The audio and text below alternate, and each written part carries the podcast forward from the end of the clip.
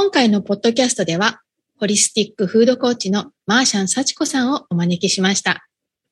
幸子さんは、世界中で子育てをするママが集い、ゆるい食育とズボラ料理という食文化とテケトー精神を分かち合って、ありのままで生きることを自由に体現していくバーチャル共和国、ありのまま共和国を運営されています。私は幸子さんのフードセラビーという食と心のあり方を変えるプログラムで子育てが楽になった一人なんですけれども、それからずっとご縁がつながっていて、何度かコラボもさせていただいています。そんな大好きで尊敬する幸子さんに、私のポッドキャストにゲスト出演していただけるということは本当に嬉しいです。こんにちは。心理カウンセラーのまさこです。家庭も子育ても自分の人生も大切にしたいと願う女性のサポートをしています。臨床心理学やポジティブ心理学、プノセラピーやコーチングの手法を取り入れ、悩みを潜在的な部分からクリアにして思い描いた未来を手に入れるお手伝いをしています。このポッドキャストでは、私自身の経験や学び、セッションを通しての気づきなどをシェアしたいと思っています。幸子さん、本日はお越しいただきありがとうございます。よろしくお願いします。では、まずね、あの、幸子さんまだご存知ない方ももしかしたらいらっしゃるかもしれないので、簡単な自己紹介をお願いします。はい。えっ、ー、と、オーストラリアのシドニーの北部の海辺に子供二人とフランス人の旦那と住んでいる二児のね、ママでございます。そこがベースで、そして私は、えー、サーフィンが大好きで、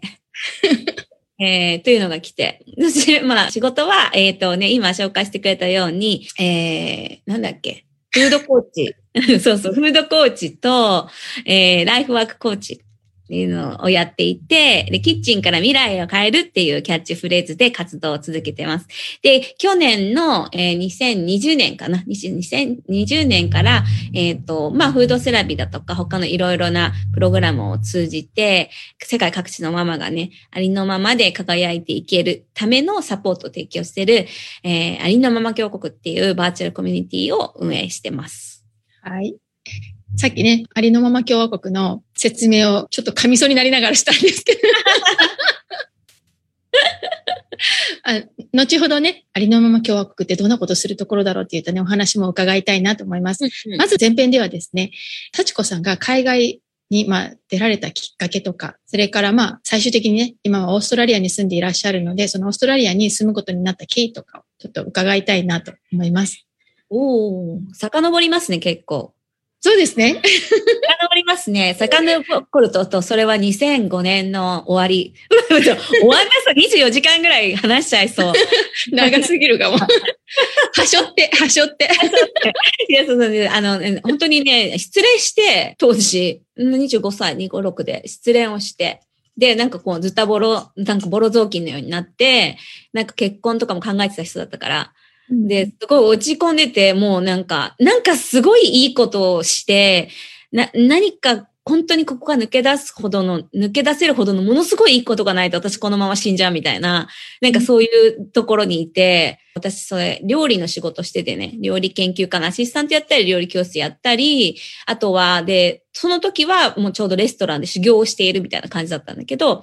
あの、修行してて、そこからちょっとフレンチ系のところだったから、あ、もうこれは本場フランスに行って、料理の修行をするしかないなって思って、で、あの、決めたのがね、海外に出たきっかけ。もともとすごい、あの、10代の時から、時間を見つけては、まあ、長期でバックパッカーとかで世界を放浪するのが大好きだったんだけど、サーフィンしながら。でも、ちょっと暮らしてみようと思ったのは、それがきっかけで、で、あの、その時は、あの、サーフィンと料理両方できるフランスの、ね、南部のビアリッツっていうところにね、行くことを決めた。あれは本当に人生の転機だよね。海外に出るって何何かしらなんか大きなきっかけとか、まあ自分の夢を叶えるとか、そういう何かしら、こう、ちょっと大きな原動力が必要になると思うんですけど、それが幸子さんは失恋だった。そうなの、そうなの。なんか本当に夢を叶えるとかをしない限り絶対そっから抜けられないっていうぐらい、もう本当に涙がずっと止まらないみたいな。この私が5キロ、7キロぐらい痩せたみたいな。そんな感じだったから、すごい。なかった。そう。全然食べなかったし、でもすごいそれがやっぱり良かったなって思うし、なんかそれをいいことに変えていったことで、あれも、ああ、なんかすごい大事な経験だったのとか今思えるし。へえ、そうなんだ。でもフランスって英語圏ではないので、なんかそこに行くことって、なんていうか自分の中でハードルって高くなかったですか？なんでフランスにしたんだろうね。まあ、その時はフランスのその料理が、やっぱ料理といえば、まあ、フランスからかイタリアかなって思ってたんだけど、全然喋れなかったから、あの、ワーキングホリデー申請して、で、なんかみんなが通るわけじゃなくて、なんか審査みたいなのがあって、で、それで受かったらいけるみたいな感じだったの、当時。で、受かっちゃったから、やばいと思って、そっから、そっから4、5ヶ月、車の中でなんかテープ、フランス語会話みたいな。フランス語みたいなやつの、なんかもう超使えない あの会話を聞いて、なんかもう勉強してた。海に帰っただけだけど。へえ。で、幸子さんはフランスだけで終わらないんですよね、そこからね。そうだね。フランスはでも結局1年しかいなくて、で、その後ドミニカ共和国でちょっと仕事したり、スペインで仕事したり、まあ、モロッコで仕事っていうか、漂流したりとかして、で、最後、オーストラリアに、あの、たどり着いたって感じ。そのなんか次の国に行くっていう、そのなんか基準っていうか、な、何を求めて、その、いろんな国をこう、転々とされたんですか？その時はね、ただフランス終わった時は、フランスにいたかったけど、ちょっとビザが難しいな、みたいな。でも日本に帰れないっていうのが一番大きかったかな。帰れない？帰れないな、日本にはっていう。なんかやっぱ海外で暮らし始めたら絶対こっちのが合ってるみたいな。あ、それわかる。そう。国によっても違うんだけど、いや、日本じゃないでしょ、みたいなのがあって、いや、他の国でも暮らしたい。日本以外でっていう、本当最初それくらい。で、仕事がさ、やっぱシェフだったから、いろいろ探せばあるみたいな感じで、日本からシェフ募集してますっていうのがあって、あの、ドミニカ共和国行って、で、その時はなんかメニュー開発の仕事とかだったから、3ヶ月とかで終わっちゃったのね。で、まあそこでもまたちょっと、まあ恋をして、失恋をして 恋大きい。声大きい。もう各国でね、あの、男を泣かせてきた、泣かせてきたって感じなので、そう、それで、その時でも、あ、ちょっと結婚しようかなとか、また、また思っ、また血迷っちゃったんだけど、まあ、ないな、みたいになった時に、やっぱ残れないなって思って、この国も去るべしと思って。でも、日本には帰りたくないのよ。うん、日本には帰れないなって思って、次またスペインで仕事を見つけて、うん、なんか楽しそうな国、なんか、なんか楽しそうな国 っていう、ただとワクワクする感じだけで、まあ、転々としたね、その時は。へえー、なるほど。うんで最終的にオーストラリアに住むきっかけは何だったんですか？オーストラリアにはいろんな国旅してたけど、全然興味がなくて。まあサーフィンができるとこはいいけど、なんか文化とかないイメージだし、うん、なんか食が大して美味しくないってとこは、やっぱ外されるというか。そうなんだ。まあ伝統があるって感じではない。うん、そうそうそうそうそう。そういう感じの方が良かったから、全然行ったこともなかったし、興味はなかったの。でも、モロッコにいた時に、あの、何を思ったか私は、バンを買って改造して、寿司レストラン、動く寿司レストランみたいなの作ってね。で、海辺でいろんなツーリストに寿司を売ってたんだよね。闇営業で。めちゃめちゃ楽しそう。めっちゃ闇営業で。でもなんかどうしても闇じゃなくてちゃんとやりたかったんだけど、日本人の小娘にはそういう許可が下りなくて、でもやってたら、ある、ある日警察に捕まって、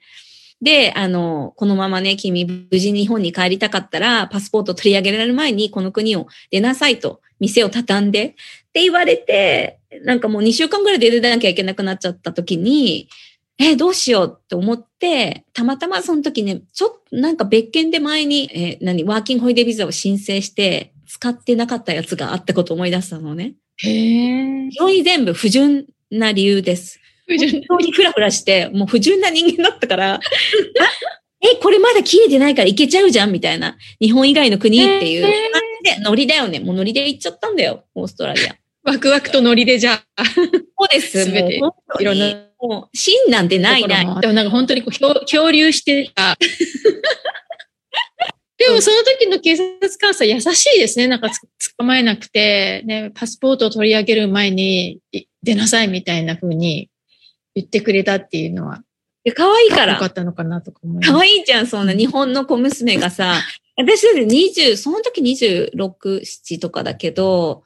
20、そこそこに見えないもん。だから、もう、ほら、ほらみたいな感じだった。なるほど。うん、そっかそっか。で、まあ、オーストラリアに住むことになって、オーストラリアに行ってからどんなことをじゃあされたんですか、最初は？最初はちょっとしたヒッピータウンにいたから、まあ、モモロッコのノリで、家でパン作って路上で売って暮らしてたのね。なんかそういうのがまかり通るバイロンベイというヒッピータウンにいたんだけど、あ、でもこのままじゃ、なんかこの日暮らしでいいのかなみたいなのを、なぜかそこで感じ始めて、で、あ、ちょっとシドニー、ちょっと都市に行って、もう一回ちょっとあの修行時代のような地に足のついた感じを取り戻そうってなんか思ったんだよね、その時。そ。れで、それで、そうそうそう、そこの街をね、2ヶ月ぐらいで去って、で、あの、もう一度修行的な雰囲気でいいので、レストランで働かせてくださいって言って、最初1年ぐらいは、すごいまた超厳しい、あの、レストランで、フランフレンチレストランで働いてた。で、どうでした？そういうふうに、こう、これそれまでちょっと国を放浪して、自分で好きなように、まあ、闇営業とかしながら、ふらふらしてたところからまたオーストラリアのその、まあ、シェフっていう世界に戻ってきて、自分としてはどうだったんですか？その頃って。その頃はね、なんだろう、やっぱりいいなって思った。なんか何か努力して、何かここで形にしたいなってなんか思い始めて、で、そのレストランで働くことがなんかすごく良かったっていうよりも、なんかここだ、この国のこの雰囲気だったら自分でなんかできそうだなみたいな予感があって、最初着いた時から。だからここで何かを形にしたいっていうふうに思うようになった。あ、なるほど。そう。多分そのレストランのシェフもフランスから来て、で、それで、なんていうの、何にもないとこからレストランを作り上げていった人だったから、そういうの見たりとかして影響されたものあるだろうし、うんで、たまたま本当にシドニーに移ってすぐに今の旦那と出会って、で、旦那はさ、フランス人なんだけどさ、出会って2ヶ月後とかにプロポーズされちゃったもので、早い。早いでしょ？展開早いでしょ？なので、なんかいろんなことが、まあ、セットって言ったら、なんていうの、落ち着くって言ったらあれだけど、あ、何か形にここでしてくんだな、みたいな思いがあったね、最初から。うん。だから家族も、ここで、あ、結婚して家族も作っていくんだな、みたいな感じもあったし、あ、じゃあ闇じゃなくて、ここからは本番で私ちょっとビジネスやってもいいのかな、みたいな、なんかそういう気持ちになってって、多分30が見えてきたかったかな。30歳で、うん、なんか子供を産んで自分のビジネスしてるっていうビジョンが18ぐらいからあったから、なんかそこに向けていいタイミングだし、まさか、まさかのオーストラリアでって感じだったけど、あ、これはいい土壌だなっていうのを感じて。えーうんうんうん。じゃあ、まあ、オーストラリアに来て、ちょっと足をこっちにつけて、何か積み上げていこうっていうような、そういった決心をして、シェフのアシスタントして、結婚もして、で、それから、じゃあ、幸子さん次どうされたんですか？あ、それでね、シドニーでは、レストランは辞めて、えー自分で出張料理とか、料理教室をするビジネスをスタートさせた。レストランをじゃあ辞めて、うんで自分で出張料理みたいなことをする、まあ、ケータリングみたいな、そういったお仕事を始められた。そうだね。うん。それ始めたのは2008年ぐらいか、スタートしたの。それはじゃあうまくいってたんですか？その時は。それは、うん、あのーなんて言うんだろう。すごくビジネスとして大きく成功したとかいうわけではないけど、もうコンスタントに週末の料理教室とか、週末の出張料理とか予約が入ってたし、あとは、まあ、コンスタントに予約が入ってたから、私は毎日すごく忙しくしたかったわけじゃないし、自分のライフスタイルと合った形の仕事を自分で気づくことができたかなと今振り返っても思う。だやっぱレストランの仕事ってさ、11時とかに入って夜中の11時、12時とかまで働くから、で、土日は休みはないし、ってなると、まあ結婚とかそういうのが入ってきて、家庭って考えたとき絶対に両立は無理だと思ったから、自分のあの、ペースでできる仕事に変えたいなって思ったから、それはすごくいいシフトチェンジだったし、すっごい楽しかった。うんお話聞いてると、いつも、なんか、幸子さんって、こう、自分ありきですよね。なんか、何か、レストランがあるから、それに自分の、まあ、生活を合わせるとかでなくって、なんか最終的には、自分が何をしたいかとか、自分が何を大切に思ってるかっていうのを考えながら、なんかいろいろななんか選択されてきたのかなって。伺いながら思います。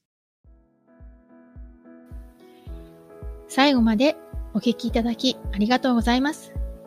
この配信がためになったと思った方は、ぜひ配信登録お願いします。ただいま、子供の自己肯定感がアップする魔法の50フレーズという無料冊子をプレゼント中です。海外在住の心理カウンセラーによる子供の自己肯定感が上がる声かけのヒントがたっぷりの無料レッスンです。ご希望の方は、ショーノートのリンクからダウンロードください。URL は greenbeautylab.com forward slash magic greenbeautylab.com forward slash magic magic マジックですね。では今日もありがとうございました。